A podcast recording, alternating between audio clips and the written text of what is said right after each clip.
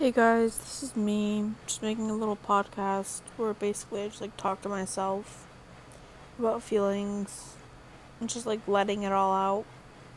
And feel free to listen for me talking about my feelings or don't because I wouldn't want to either.